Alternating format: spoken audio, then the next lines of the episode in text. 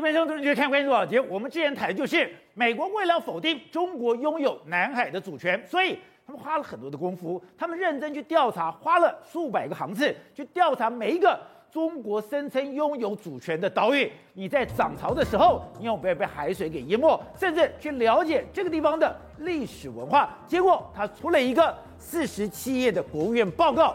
巨细靡的从历史、从文化、从地理，完全的否认中国，你没有这个地方，你拥有主权。接下来我们就看到了美军大军压阵，可是我们再仔细往下读，它非常耐人寻味，非比寻常。因为在这个报告的最后面有两个附录，一个附录它竟然是用简体字写的，而这个简体字是。中华人民共和国在南海的海洋主张，它的第一页就否认你没有这些主张，而在第二页，它居然是什么？是用越南文来书写，越南文也告诉越南人说，等于说我写给越南看的，中国在南海也没有任何主权的伸张。而美国大张旗鼓做这个动作之后，你就发现它的三等于说所有的重兵器全部集结在南海，现在集结在南海这个东西。只是要吓吓中国，还是说他要趁这个机会完全断绝中国在南海所有的主权主张呢？好，我们今天请到前边对大表首一的财经专家黄教授，你好，大家好。好，这是美丽岛电视报董事长吴子嘉，大家好。好，第三位是时事评论李正浩，大家好。好，第四位是台湾国际法学会的副院长林廷辉，大家好。好，第五位是资深媒体人王瑞德，大家好。好，第六位是前台大感染科医师林世璧，大家好。好，待会儿呢，资深媒体人姚惠珍也会加入我们讨论。好，走。我们刚才讲的是，过去美国曾经花了很长的时间，哎，是。动用了数百架次，哎，我到了南海去收集、去了解，对，看这些岛在等于说涨潮的时候有没有被海水淹没。对，就我们之前讲了，他出了一个海洋的限制这样的一个报告，四十七页，是，可是没有想到，嗯哼，他居然有简体字版，对，他竟然有越南文版。我们再去搜罗了之前他所有的报告，对，都是英文书写的，这是第一次。用简体字，是。这个警告的味道非常明显。没错，美国发表十一月十，哎，在一月十号发表了这个所谓海洋的这个报道里面来说，驳斥了中国对南海的所有主张，说你都是岛礁，然后都会被海水淹没，然后你所谓直线的这个划分法也不对，甚至这个所有的海域都是公海，甚至还用历史的文件来驳斥你。最有意思的是，他这一次的不是只有英文版，他同时啊，你他一定要你看得懂，所以他有简体字版，他害怕你不看，对，简体字给你看，看得非常清楚，我翻译给你看，你看这是什么？海洋中的这个界限，那中华人民共和国在南海中的这个海洋主张，他给你搬弄出来，你的所有主张我印一个驳斥你不说，哎，这是最有意思的是，还有另外一个文啊，这是越南文啊，越南文，对，他用罗马拼音的方式把越南文的这个弄出来，就告诉你什么？我要给越南也看得懂，我要让中国也看得懂，这告诉你什么？美国准备在南海问题上面，我们可以把它视为是个出师表，准备在为过去一段时间我对你南海可能多加吞吞忍。但是现在呢，我已经觉得不忍了，我会对你开始施以颜色。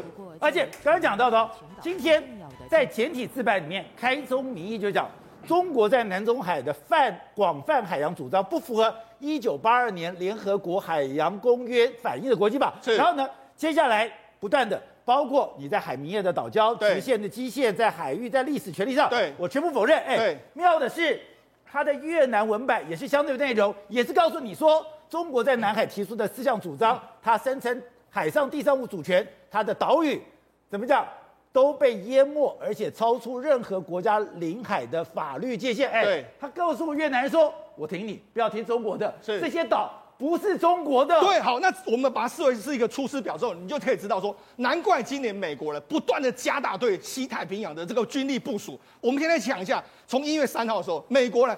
林肯林肯号从这个这个美国出发，要往印太这个地方来。好，那现在呢，包括说在目前在这个日本的雷根号，还有同时呢，目前在南海的卡尔文森号，现在在整个西太平洋有三艘美国的航空母舰在这个地方。再是什么？你知道是最近的一段时间里面来说，美国有两艘两栖作战舰在这个地方，一个是在一个佐世保基地为母港的这个美国的美利坚号，另外一个是艾塞克斯号，两艘这个两栖作战舰在这个地方。所以三艘航空母舰，两两艘这个两栖作战舰在这个地方军力部署，哎，这都是一个舰队都是可以毁灭一个国。家，它现在有五个舰队在这个地方。另外最夸张的是什么？我们都说什么末日这个生存之后最后一个反击的就是核子潜艇啊！你知道美国的战略的核子潜艇啊，这个叫做人家都强调说雷鸣潜艇，这就是不不可能让人家知道。就他这次来，这个就跟你说，哎，我的雷鸣潜艇这个代号是内华达号，已经来到这个地方，而且现在已经在关岛。关岛，告诉你，哎，这里面来说是有核子打击的最后的一个发动武器。他对这个地方，哎，密密麻麻的军事部署都是针对你南海，针对你中国而来。当然，这就是要跟你算总账的一个讯号嘛。好，所以是哦，你讲说，哎，美国干嘛这么搞刚？你干嘛花了那么多时间，花了几年的时间，写了一本四十七页的报告？是这些报告你写完了以后啊，对再往下看，第一个，你居然有简体字版，对，你居然有越南版，是，还有，如果你把这份报告再把整个美国最近的军事动作两个结合起来。对就更耐人寻味。对，美国呢，在最近一段时间不断在做一些所谓军事部署。那军事部署的时候，它显然是针对中国而来。你看，实际上这个根据这个美中国自己的这个统计数字里面来说，哎，美国在最近一段时间，真的它的所谓航空母舰。打击群是真的很密集来到中国这个地方，而且特别在南海进进出出。大雄，哎，那你为什么在南海进进出出？我跟你讲，从二零一九年的时候，根据他们统计数字啊，在南海进出的这个航空母舰有五个架次，五架。对，然后到二零二零二零年是六，哎，二零二零年是六个架次。可是在去年有多少？二零二一年一共有十个架次。你仔细看，这是中国他们统计出来的，而且每一次进入这个南海的时间都是快进快出。最久待在十天，如果还有更快，三天就进来。也就是说，他真的是把南海视为是未来可能会发生冲突的一个目标的这个演练，都演练的非常久。而且他每次呢进去的时候都靠在菲律宾这一边，哦，也就是说他要熟悉这边的海域，熟悉这边的海域怎么相关的演练，怎么部署来说，他已经做了完整的南海军事可能发生冲突的时候的相关的这个演练动作。所以我们从这张表就可以看出来说，现在至少美国的罗斯福号、尼米兹号、雷根号、卡尔文森号。这几艘的航空母舰，对，现在对整个南海的水域，对，是了若指掌。对，那除了这个之外，我们事实上目前美军的布局，经过这几年的演练之后，他已经知道要怎么样演练了。现在根据美国他们自己相关的这个推估来说的话，在南海里面，他们演练之后呢，未来南海应该不会有什么航空母舰或者有两栖突击舰在这个地方部署。他说南海呢，只要有伯克级的这个驱逐舰，哦、甚至有滨海战斗舰在这个地方呢，就足以压制。那万一呢，跟中国大陆真的起冲突的时候呢，中国有可能会封锁这些相关的这个海域的时候，是我们这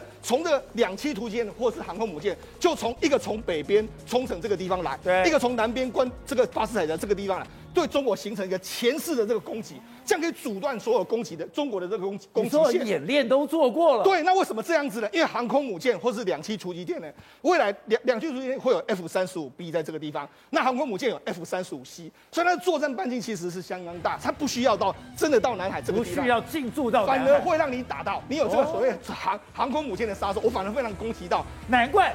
你讲说那四十七页的海洋限制，我们也出这个，对，是美国的出师表。对，而且美国这一次，哎，他还故意的把这个说了，他们现在在南海的所有军力展现一遍。我们之前不是讲到吗？实际上，这个卡尔文森号往南的往南走，在南在这个南南洋这个地方，另外一个这个艾塞克斯号传来这个从这个地方过来，在这汇合，他们两个在这个地方做什么相关的演练？我们就曾经讲过，美国未来最重要的两个武。这个舰队的话，就是两栖突击舰加上航空母舰，这是未来最重要的攻击的这个主轴。那他们两个在这个地方进行相关的演练，包括说什么海上打击的任务啦、海上拦截的任务啦、反潜战呐，还有海上补给，还有这个相关的这个导航业务，他们两个联合作战，这是啊，这一次第一次，哎，之前已经有一次，这一次再对住在这个地方给你演练，而且他这一次呢，他把所有的武器给你展现给你看，而且他这是什么？艾塞克斯号的，他说里面有什么？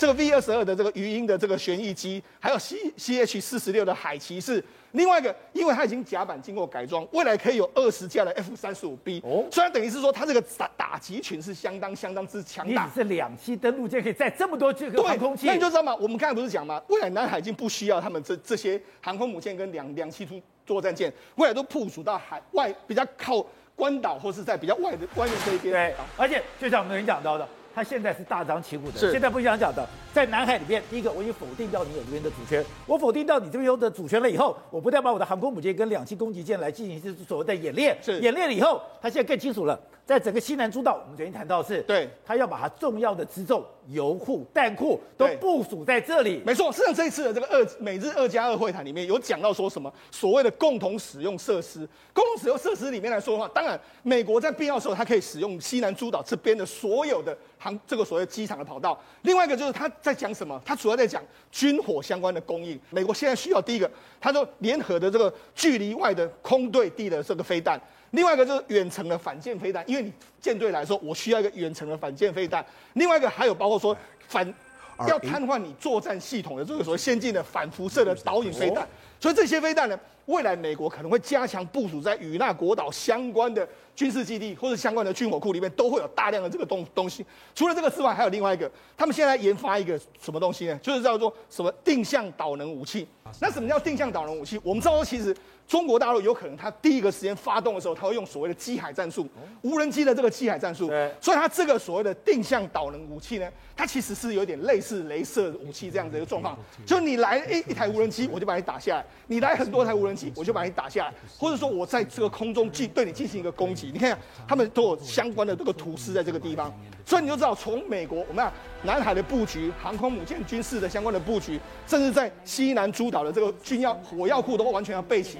告诉你，美国已经几乎是经过这几年的试探之后，完成了要怎么跟中国，万一真的出起冲突的时候，我相关的布置跟布局都已经完善了。现在就等着，我已经发出了这个出师表。如果你中国胆敢有任何的这个动作的时候，我也会对你不客气。好，廷辉，你是学国际政治的，你是学国际法律的。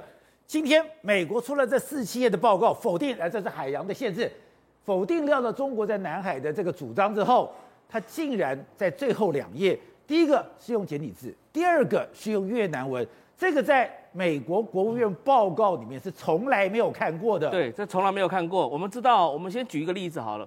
美国的环太平洋演习，两年一次环太平洋演习，他要在七八月进行演习的时候，他一定在三月的时候开一次会，什么会呢？就是军法会议。什么叫军法会议？军法会议。美国任何一个军事行动，他一定要去寻找一个法律上的依据。所以变成什么东西呢？国务院现在很大明目张胆的，就是搞一个法律依据给美军的嘛。所以你看到一个非常重要的事情，因为我们在一月十二号的时候，你说美国在做任何事情的时候，他就有一个法律主张，也就是当他有法律主张出来的时候，他后面是伴随着行动的。没错。所以你看到我们在一月初一月十二号左右的时候，是上网去看的时候，其实只有英文版的哦。结果我们在前天的时候再去看的时候，竟然跑出中文版的摘要版跟越南文的摘要版。这其实非常，而且后面再加上一个九十八页的这个所谓的备注，就所谓的附加版。对，也就是说，你可以看到一件事情啊，美国非常重视这件事情，因为在过往的一百四十九份报告当中，从来没有发生过这个事情，全部都是英文报告，没有为了中文然后搞一个所谓的中文摘要版。所以你说，美国它其实定期就会出很多报告，这是美国所有国务院的报告。我们看到这个所以，所以里面它的第一百五十号就是。中国人民共和国你针对的海洋主张，海洋主张里面，他就特别提到，哎。我有一个中文的翻译，我有一个越南的翻译，对，然后中文翻译还加个封面，所以中文翻译是两页，然后越南翻译是一页而已。所以你看到一件非常重要的事情，那个你看到我们这一百二十七份报告是台湾的海洋主张，哦，一百一十七跟一百四十三到现在一百五十，总共有三份是针对中国的主张来反驳的。所以你知道一件事情，就是说，其实美国在谋计这个东西其实蛮久的，大概有一段时间了。哦，为什么这么讲？我后来仔细回想一下。在二零一八年九月的时候，我曾经被 AIT 邀请去，然后结果呢，他们说有 AIT 走不去。对，国务院有两个法律顾问，还有一个专门管东亚事务的安全事务的一个 director 到台湾来，所以希望跟你们见个面。对，然后他就找了三个蓝营的学者，三个绿营的学者，总共在台湾是研究南海的。哦，结果一进去之后，他马上拿了中国。这个做的那一份报告，就在反驳南海仲裁案的那一份报告，对，就问我们说，你们有谁有参与这里面的东西？参与中国的报告。他说，如果你们有的话，那就是大大的破坏整个全世界的国际法学界的团结。他讲这么重的话，然后我们当然非常瞠瞠目结舌，因为基本上从来没有说他这样在问我们这样的话，也是很严厉的指责，非常严厉指责。然后他说这里面报告全部都乱写，好，他就讲这个句话。然后接下来你就看到这里面的报告内容，就我那两个人的影子，就是说那个撰写者两个影子，还有另外一个是美国海军的上校退伍的，有一个专门在研究各国边界的问题的一个一个海军的将一个海军的高级官员，他也在这里面。我刚刚看了那边附注，也在里面。所以代表什么意思呢？他是美国国务院跟国防部联合出来的一份报告。所以代表说师出要有名嘛。对，如果我美军要采取任何行动，一定要先否定掉你的法律上的主张。在法律上我站得住脚。法律上站得住脚的时候，那时候全世界就不会批判我了。所以我们可以看到，这个真的就是有点像是出师表一个檄文的一个概念呢。好，正好，今天你又看到了，但是在这个报告里面有中文翻译，有越南翻译。这个越南翻译以后，你就看到有三加二，三艘航空母舰，两艘两栖登陆舰，也就是。美国最强的打击武器现在都聚集在南海，聚集在西太平洋，这已经够让人家恐怖了。可是他们又突然宣布一件事情：一个俄亥俄级的核潜艇已经到了关岛，这是末日杀器。末日杀器你来就算了，你还公告周知，看得到的不可怕，可怕是看不到的。俄亥俄级的这个核子动力潜舰，状况是这样的：美军呢、啊，竟然这这今天哦，大幅的用新闻稿，还有在推特。公布了关岛有二害二级的内华达号的核子动力潜舰在关岛停泊出来，这个很可怕吗？什么全部都有，末日神器啊！这是末日神器，上面一架有一百多个核弹头都在里面呐、啊。这东西为什么那么夸张？很简单的、啊，正常，这是他公布的照片。正常来说，你知道吗？四十年来，他只过去关岛两次啊，一次是二零一六年，一次就是今天这个时间点。四十年才来两次，才两次，就来第二次，你们敲锣打鼓告诉人家来，我来了。因为它上面有二十四枚三叉戟嘛，那每个三叉戟可以摆八枚核弹哦，所以呢，它上面是有一百多枚核弹放在关岛这边，它放在关岛这边，而且三叉戟是可以打到北京的，不止，从关岛打北京，三叉戟可以打一万一千公里，对不对啊？关岛到北京才四千公里而已。所以呢，它这个东西就算在关岛不下潜，直接发射都可以直接射北极都。所以呢，美国的潜舰指挥官直接就说，这件事情我讲的很简单，我只证明一件事，我随时可以在你家门口摆一枚一百多枚核弹头，而且你不知道我放在哪里。很简单嘛，我一出关口就潜下去了。整个西太平洋那么大，你怎么知道我在哪里？然后呢，我这每一个里面都有一百多枚核弹头，然后这一百多枚核弹头每一个威力是射一万两千公里，一万两千公里呢，它的误差范围是多少？直径九十公尺。不是像跟中国一样差一差什么十几公里、二十公里，它直径误差是九十公尺，指哪打哪，所以吓死中国了。所以他是美国将军这么讲的哦。他说我们的核子动力潜舰就是我可以在你家门口摆一百多枚核弹头，你不是一无所知，就是。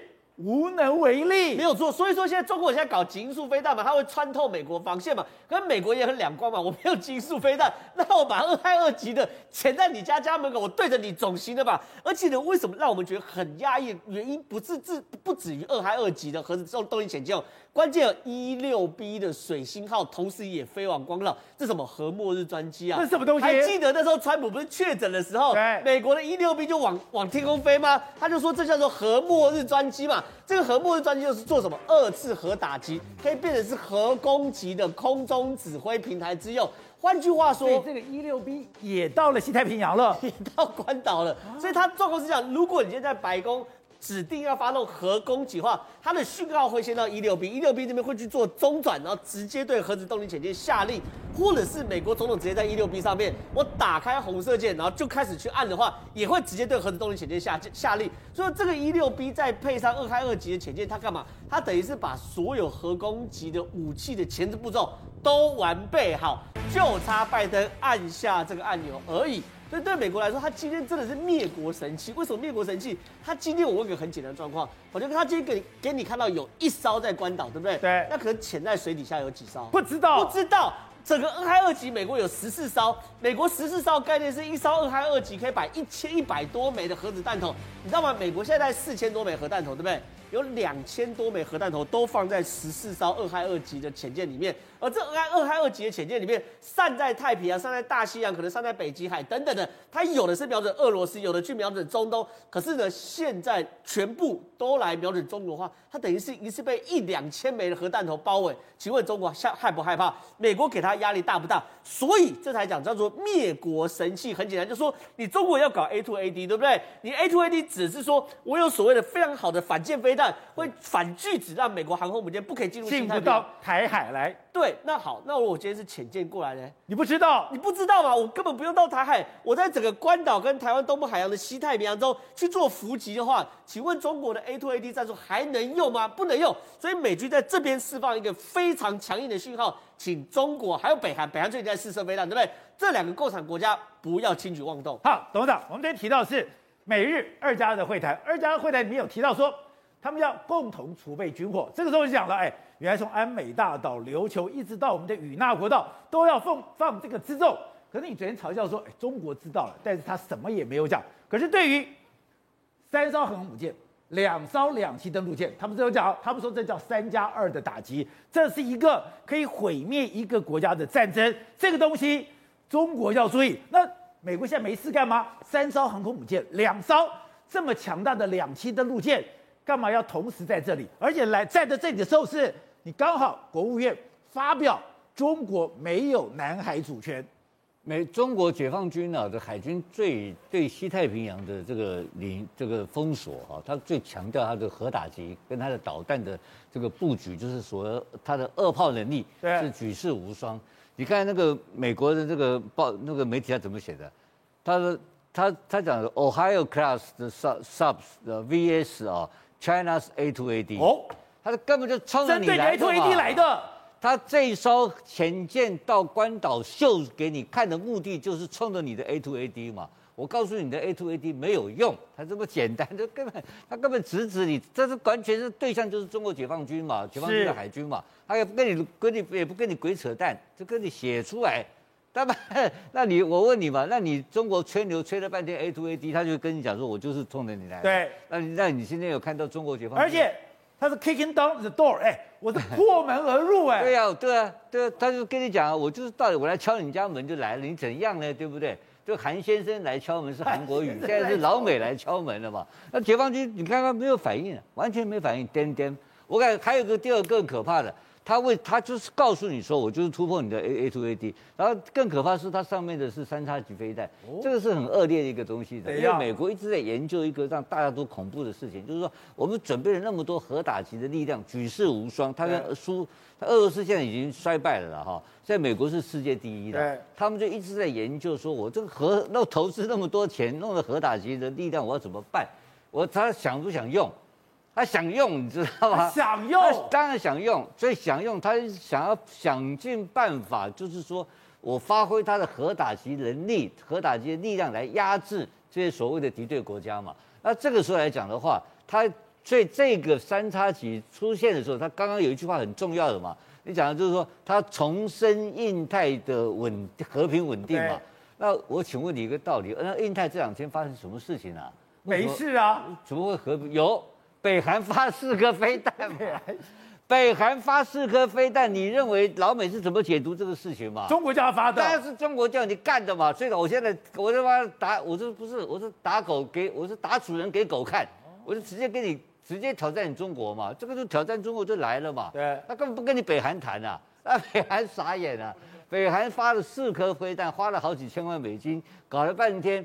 就是希望能够恢复跟美国的直接谈判嘛，对，而且拜登给他这个信信号嘛，然后这另外你再过来看，他对俄罗斯跟乌克兰事件，然后你看到没有？他是他是铩羽而归嘛，等于是说长踢到铁板，然后欧洲跟他们这边对决的时候，他跑来他跑到这里来去吓中国，去吓中国，所以现在是暴打老虎鸡之虫，这这个就是刚好吃定一讲一告告，他这个。哦，这个核潜艇所展现出来的核打击力量，它间接的也是等于说，你刚才讲一万多公里，对，一万多公里可以打，可以打到俄国啊，俄罗斯打不打？也可以打到，当然可以打到俄罗斯嘛。他他他他稍微航行一改变就打到俄罗斯。难怪，普丁把他的绝命神器伊斯坦达尔的这个飞弹都拿出来了，到了乌乌克兰边界了嘛，所以他这个动作的。他这个动作是一鱼三吃，你知道吧？一个，所以说他讲是讲印太的边，印太的安呃和平稳定，对不对？然后其实他是，他这次他是目前看起来在欧洲吃边，对。所以这个东西就突破了他的整个全面的布局。他目前故意讲是说 A to A D 是说中国的 A to A D，其实另外也是剑指普丁嘛。哦。所以他会有一个新的核攻击的力量，在这边可以做出来。第，所以他故意告诉大家。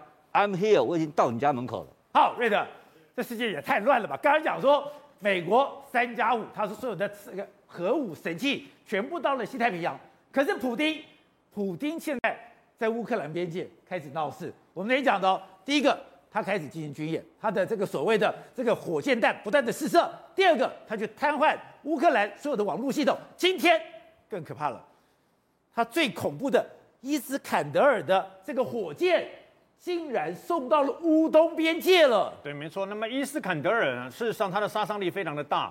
那么它大概长七公尺多啊，然后大概弹头有七百公斤左右，可以装，包括极速弹头都可以装啊。所以呢，那么现在俄罗斯直接用火车搭载的方式，呃，直接把这个这些啊、伊斯坎德尔的这个和飞弹呢，大量的全部运到了这个呃乌呃乌克兰的这个前线啊。那么在俄罗斯交界的地方啊，表示他将大举的发射这个飞弹，直接开干。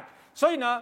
之前说可能会在二月啊，我们农历的过完年以后，俄罗斯才动手嘛。对，目前种种迹象显示，俄罗斯可能会提早动手啊。俄罗斯会动手，它有可能会提早动手，而且他动手的可能性越来越大。可是这个伊斯坎达尔到底有多厉害？为什么讲说三个伊斯坎达尔可以摧毁四万大军？你把它想象成啊，它上面那个所搭载的这个集束飞弹跟油气飞弹、油气的弹头啊，你把它想象成它直接攻打过去，它一次都是发射好好几颗啊。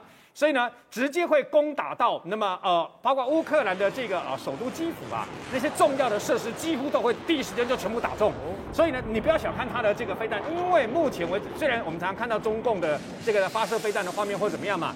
可是俄罗斯的北极熊，它一搞的话，它是大举的全部都出去啊，你知道吗？它是饱和式攻击，没有错。它一次出去的话，就是几十颗、几颗这样子，不断的这样子打，而且它不会就打一波的。各位你要知道，乌克兰的地地图啊，乌克兰的这个等于说右手边呢就是俄罗斯，但是它的北边就是白俄罗斯啊。白俄罗斯大概有七百英里左右的边界是跟乌克兰交界的，所以。俄罗斯一旦攻打这个乌克兰的话呢，他会从什么地方来？他会从总共三个地方，一个地方是直接跟那个乌克兰交界的地方，大军就直接压过来了；另外一个地方是从下面的他所占领的克里米亚半岛呢往上推；还有一个是从白俄罗斯直接航了就下来了。各位，如果你看到乌克兰的狭长型的这个等于说地图啊，他在短时间之内就算攻打乌克兰，他不会把乌克兰整个都灭掉，为什么呢？因为灭掉了以后，马上跟北约接壤了，你知道吗？马上跟北约接壤了以后呢，会使整个情势呢突然间升高到非常高的一个地步啊。所以呢，那么大家这个军军事专家大家这样研判啊，很可能就就直接把乌克兰吃掉一半。他不是下面的那个克里米亚半岛已经吃掉了嘛？对，这次就直接吃掉一半。那不过北北欧洲的国这些国家呢，事实上包括北约，现在都呛呛呛的很大声啊。德国说，德国外交部说。你如果敢攻打乌克兰的话，会付出惨痛的代价。我看德国会先付出代价，为什么？我告诉你，俄罗斯只要把它的天然气管切断了，整个欧洲全部积极再见了。美国为了这个，在上个礼拜召开跟那个欧盟召开个会议，用取代方案。那天然气万一俄罗斯把它切掉的话，我们怎么去应应？你知道最后结果是怎么样吗？怎么？没有办法应应？没办法。不过听起来好像有运部调动部队，对不对？英国跟加拿大的这个特种部队来了以后，只负责训练俄呃乌克兰的相关部队，不打仗的。啊，他还有个重要的任务，万一打仗的时候撤退他们外交官的使员，所以他不是来帮你打仗的，你不要误会了。所以呢，以现在看起来，那么俄罗斯没有意外的话，他会在很短的时间内一举突然间三面包夹，直接挥军入侵乌克兰。好，廷辉，本来以前觉得普京只是吓吓人的。可是现在刚刚讲到的，我的托斯飞弹来了，我的坦克来了，我的重机来了，我的网络已经瘫痪瘫痪了，伊斯坦开了也来了，是代表他真的有作战的准备吗？真的，我觉得不要挑战普丁的这个，要挑战普丁哦。对，因为如如果说是这话是习近平讲的话，我觉得还要打个问号。但是如果是普丁讲出来的，或是普丁警告，而且现在是谈判破裂嘛，现在谈判破裂的情况之下，普丁真的是会硬干的，因为你知道。跟白俄罗斯之间来讲的话，它的军事演习可能直接南下的情况之下就轻取乌克兰。对另外来讲的话，就是说从它的乌东这边的成兵，还有包含它现在把这个飞弹拉到前线去的时候，真的是有可能，因为它把这个飞弹载到米格三十上面来讲的话，就可能成为所谓的极音速的飞弹哦。从空中对，从空中打下去的话，就是对乌克兰来讲毫无造价能力，北约当然也无毫无造价能力。所以你看到现在目前德国也好，美国也好，他们只讲一件事情，说你俄罗斯会付出严重的代价。问题是什么是叫做严重的代价？完全也讲得不清不楚的。所以现在对于这个呃这个普丁来讲的话，他要的就是一场小规模战争，他能够控制住的战争。如果把这个乌东解决掉，把这个乌东的事情解决掉，这。对大家也是一件好事情。为什么这么讲呢？因为这里本来就是亲俄罗斯的，如果整个把它拿下来讲的话，乌克兰它还存在，只不过国土变小而已。